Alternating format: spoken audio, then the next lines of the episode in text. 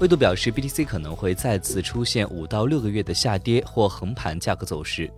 全球最大的数字资产管理公司灰度本周发布了一份题为透视熊市的报告。该公司报告中表示引用之前的周期模式目前的加密市场的看跌可能还持续两百五十天。此外我们可能会再次经历另外五到六个月的下跌或横盘的价格变动。